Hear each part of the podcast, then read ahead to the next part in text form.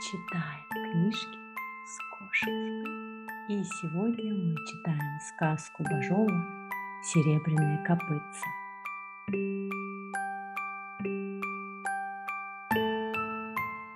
Жил в нашем заводе старик один по прозвищу Каковани. Семьи у Каковани не осталось, он и придумал взять в дети сиротку. Спросил у соседей, не знают ли кого, а соседи говорят, Недавно на Гринке осиротела семья Григория Потопаева. Старших-то девчонок приказчик велел в барскую рукодельню взять, а одну девчоночку по шестому году никому не надо. Вот ты и возьми ее. Несподручно мне с девчонкой-то. Парнишечка бы лучше. Обучил бы его своему делу, пособника бы растить стал. А с девчонкой как? Чему я и учить-то стану? Потом подумал, подумал и говорит. Знавал я Григория, да и жену его тоже. Оба веселые да ловкие были.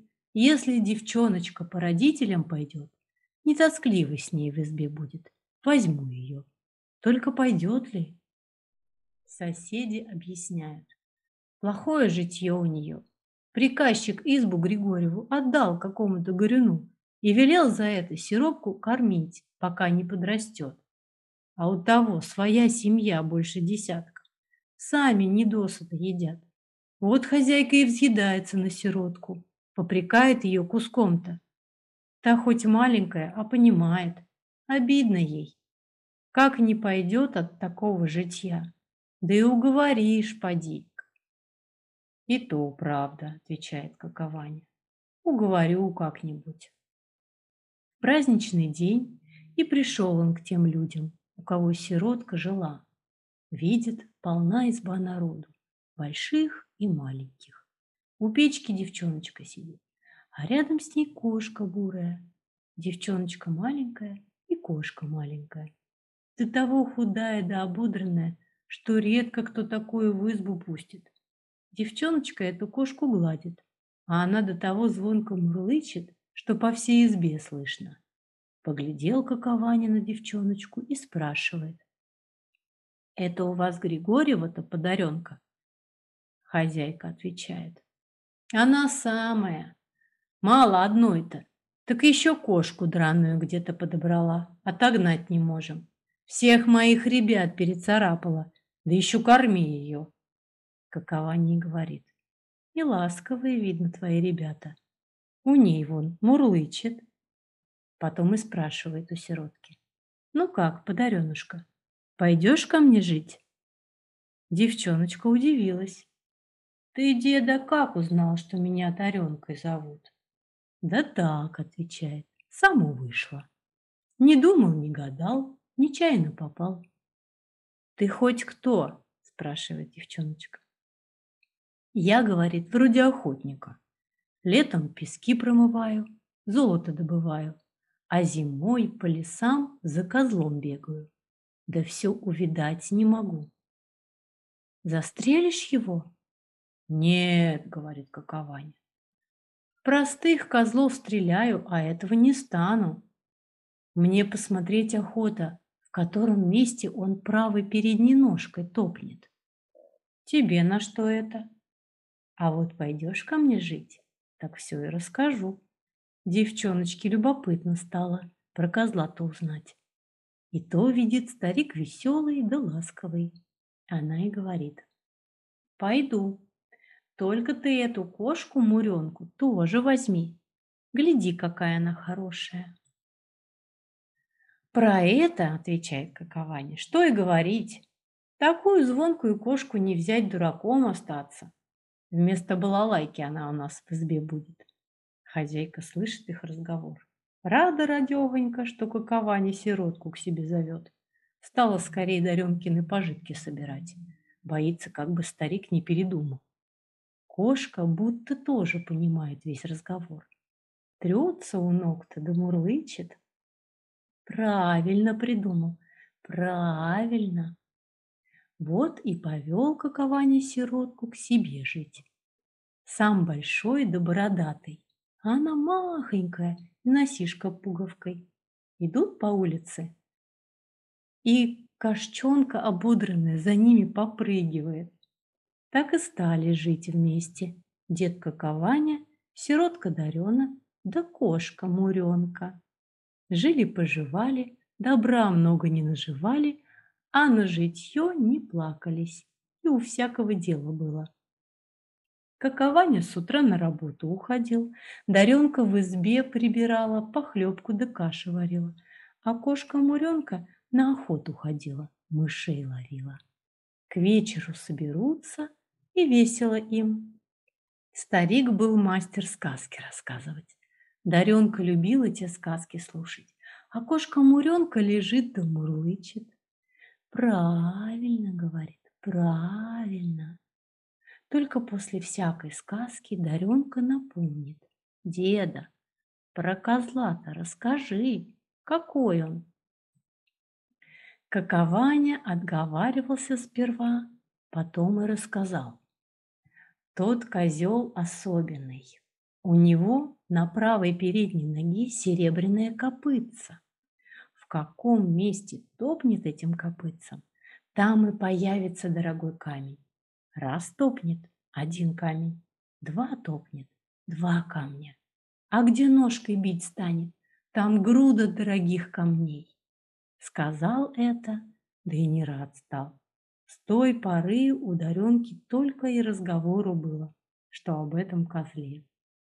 «Деда, а он большой?» Рассказал ей Какованя, что ростом козел не выше стола, ножки тоненькие, Головка легонькая. А Даренка опять спрашивает. Деда, а рожки у него есть? Рожки-то, отвечает, у него отменные. У простых козлов на две веточки, а у этого на пять веток. Деда, а он кого ест? Никого, отвечает, не ест. Травой да листом кормится. Ну, сено тоже зимой в сторожках подъедает.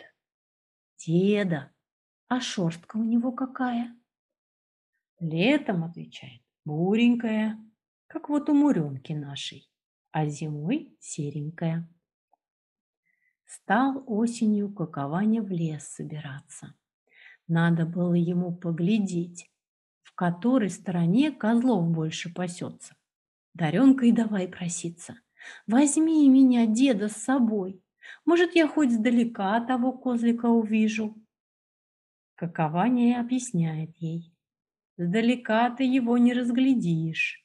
У всех козлов осенью рожки есть, не разберешь, сколько на них веток. Зимой вот дело другое.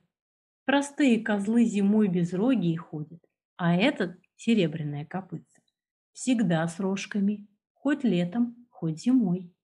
Тогда его сдалека признать можно. Этим и отговорился. Осталась Даренка дома, а Какованя в лес ушел. Дней через пять воротился Какованя домой, рассказывает Даренке. Ныне в Полдневской стороне много козлов пасется. Туда и пойду зимой. А как же, спрашивает Даренка, зимой-то в лесу ночевать станешь? Там, отвечает, у меня зимний балаган у покосных ложков поставлен. Хороший балаган, с очагом, с окошечком, хорошо там. Даренка опять спрашивает. Деда, а серебряная копытца в той же стороне пасется? Кто ж его знает? Может, и он там. Даренка тут и давай проситься. Возьми меня, деда, с собой. Я в балагане сидеть буду. Может, серебряная копытца близко подойдет. Я и погляжу. Старик сперва руками замахал. Что ты, что ты? Статочное ли дело зимой по лесу маленькой девчонки ходить?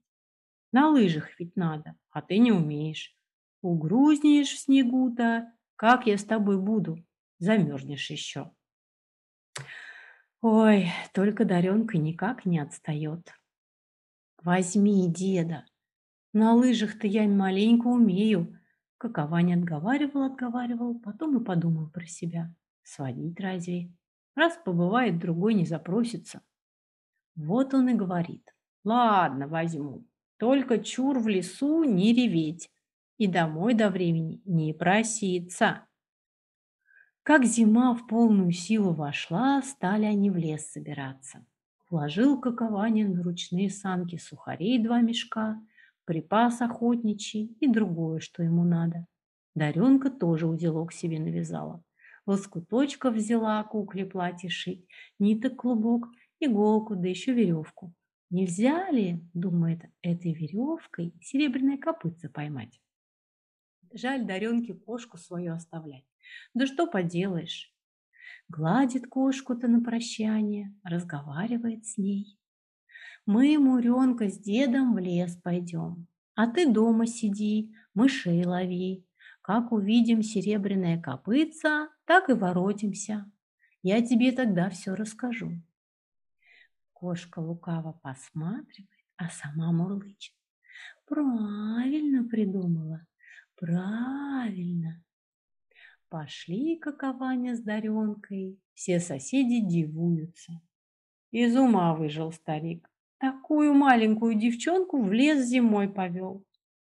Как стали каковане с Даренкой из заводу выходить. Слышат, собачонки-то сильно забеспокоились. Такой лай да виск подняли, будто зверя на улицах увидали. Оглянулись, а это Муренка. Середины улицы бежит, от собак отбивается. Муренка к той поре поправилась, большая да здоровая стала. Собачонку к ней подступиться не смеют. Хотела Даренка кошку поймать да домой унести. Только где тебе? Добежала Муренка до лесу, ты на сосну. Пойди поймай. Покричала Даренка, но не могла кошку приманить. Что делать? Пошли дальше. Глядят, Муренка стороной бежит так и до балагана добралась. Вот и стало их в балагане трое. Даренка хвалится. Веселее так-то, какова не поддакивает. Известно веселее. А кошка-муренка свернулась клубочком у печки и звонко мурлычет. Правильно говоришь, правильно. Козлов в ту зиму много было. Это простых-то, Какование каждый день то одного, то двух балагану притаскивал. Шкурок у них накопилось, козлиного мяса насолили, на ручных санках не увести. Надо бы в завод за лошадью сходить. Да как Даренку с кошкой в лесу оставить? А Даренка попривыкла в лесу-то. Сама говорит старику. Деда, сходил бы ты в завод за лошадью. Надо ведь солонину домой перевести. Какованя даже удивился. Какая ты у меня разумница, Дарья Григорьевна. Как большая рассудила. Только забоишься, поди одна-то. Чего, отвечает бояться. Балаган у нас крепкий, волкам не добиться. И Муренка со мной, не забоюсь. А ты поскорее ворочайся все-таки. Ушел какованя. Осталась Даренка с Муренкой. Днем-то привычно было без каковани сидеть, пока он козлов выслеживал. Как темнеть стало, запобаивалась. Только глядит, Муренка лежит спокойнёхонько. Даренка и повеселела. Села к окошечку и смотрит в сторону покосных ложков и видит, от леса какой-то комочек катится. Как ближе подкатился, разглядела. Это козел бежит. Ножки тоненькие, головка легонькая, а дорожка у пяти веточек. Выбежала Даренка поглядеть, а никого нет. Подождала, подождала, воротилась балаган, да и говорит. А, видно, задремала я, мне и показалось. Муренка мурлычет. Правильно говоришь, правильно. Легла Даренка рядом с кошкой, да и уснула до утра. Другой день прошел, не воротился какованя. Скучненько стало Даренке, а не плачет. Гладит Муренку да приговаривает. Не скучай, Муренушка, завтра деда непременно придет. Муренка свою песню поет. Правильно говоришь, правильно. Посидела опять Даренушка у окошка, полюбовалась на звезды. Хотела спать ложиться. Вдруг по стенке топоток прошел. Испугалась Даренка, а топоток по другой стене, потом по той, где окошечко, потом где дверка, а там и сверху запостукивала. Негромко, будто кто легенький да быстрый ходит. Даренка и думает, не козел ли тот вчерашний прибежал? И до того ей захотелось поглядеть, что и страх не держит. Отворила дверку, глядит, а козел тут, вовсе близко. Правую переднюю ножку поднял, вот топнет, а на ней серебряная копытца блестит, и рожки у козла о пяти ветках. Даренка не знает, что ей делать, да и манит его, как домашнего. Мека, мека. Козел на это как засмеялся, повернулся и побежал.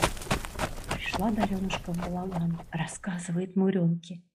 Поглядела я на серебряное копытце, и рожки видела, и копытце видела. Не видела только, как тот козлик ножкой топает, дорогие камни выбивает. Другой раз, видно, покажет. Муренка, зная свою песенку, поет. Правильно говоришь, правильно. Третий день прошел, а все каковани нет. Вовсе затуманилась Даренка.